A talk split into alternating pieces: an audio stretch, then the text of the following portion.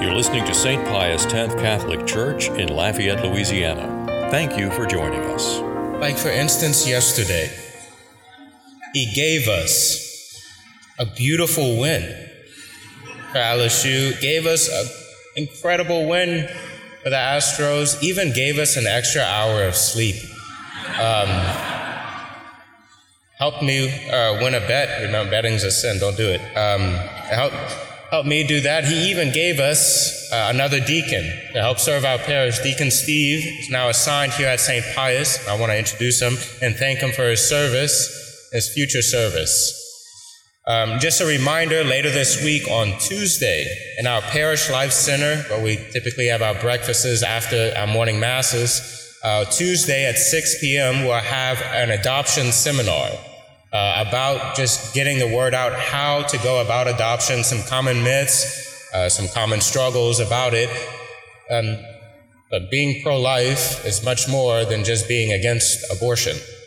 And so if you don't know, uh, or if you're not thinking about adoption, maybe you think someone is. And so it might be good to come so as to put a lot of myths to rest about it, that process. But today's readings are essentially about love and how it will be in heaven. Our gospel starts off with the Sadducees, a group of individuals that personally did not believe in the afterlife, in the resurrection. They thought when you died, that was it. And so they kind of proposed a hypothetical argument to Jesus to kind of trap him. Uh, the argument was let's say someone's going about their life and they marry several times, uh, their spouse dies. So much so that there's seven. Huh? Uh, seven times they have to remarry because their spouse passes away. In heaven, who are they going to be married to? Uh, polygamy is a sin. You can only be married to one person. So, how do you get out of that one, Jesus?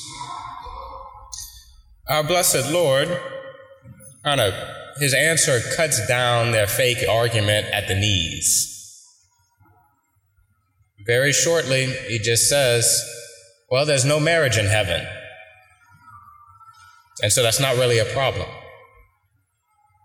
Look, there's no marriage in heaven, not because marriage isn't a good. Marriage is a very holy thing, it's a sacrament.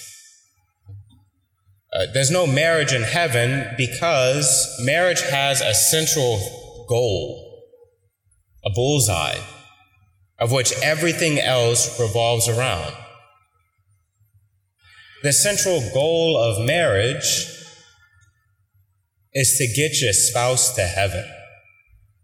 And together you get the kids to heaven. Everything revolves around that. Look, procreation is an essential part of marriage. Uh, be fruitful and multiply. Like I said, uh, being pro life is much more than just being against abortion. That's why Jesus says that we'll be like angels, not angels, huh? That's a different creation.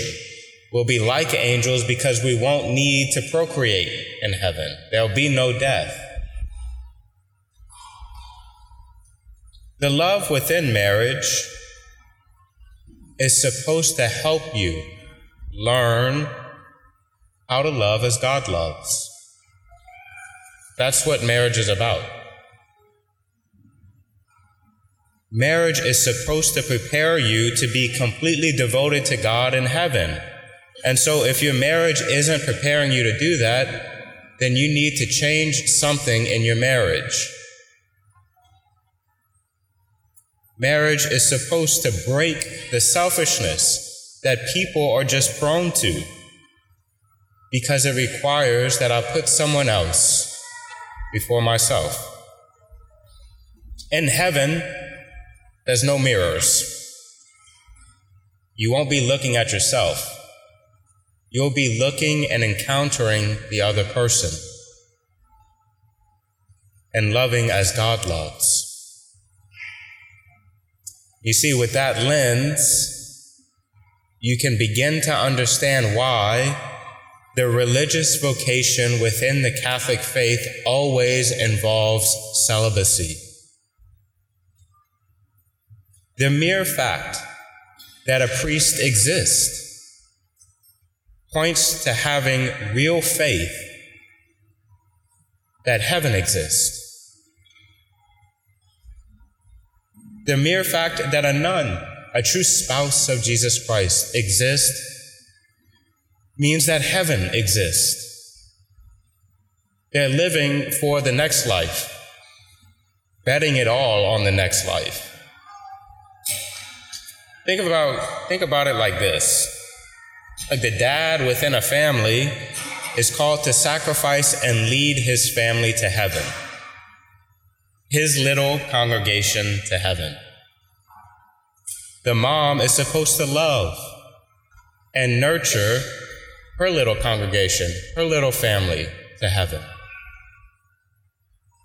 The love of a priest is supposed to foreshadow the love of heaven. Sacrificing for everyone and leading everyone to heaven. While only the kids in your family call you dad, everyone calls the priest father even atheists. Everyone can point at a priest and say without reserve that God made him a priest just for me. The religious nun doesn't just have the utmost tender, loving care for her immediate family. No, she, she loves everyone with that same love. Think about it. How consoling is it that you know right now, right here, right now, that there is a true spouse of Jesus Christ, a nun, beautiful nun, praying and dedicating her heavenly love for you. That's very comforting to me almost every single day. nuns dedicating their lives to nurture you with heavenly love. Today's readings are essentially about heaven, how marriage is supposed to help you learn how to love as God loves, but with a small amount of people, your family. The priesthood and religious life is supposed to show what love will be like in heaven having that same love, but for everyone, without reserve. But the men in our first reading was willing to give their lives for the faith. They truly believed in the life to come. God is most likely not asking you and me to die for the faith, but that doesn't mean that we shouldn't live for the faith. Like while I walk back to my chair or during the Mass, I want you to look at the crucifix. I want you to adore the Eucharist. And seriously ask God Does the love that you give, the love you give your spouse, love you give your kids, or the, the love you give people you encounter in your day, reflect heaven. And always remember that the true measure of love is to love without measure.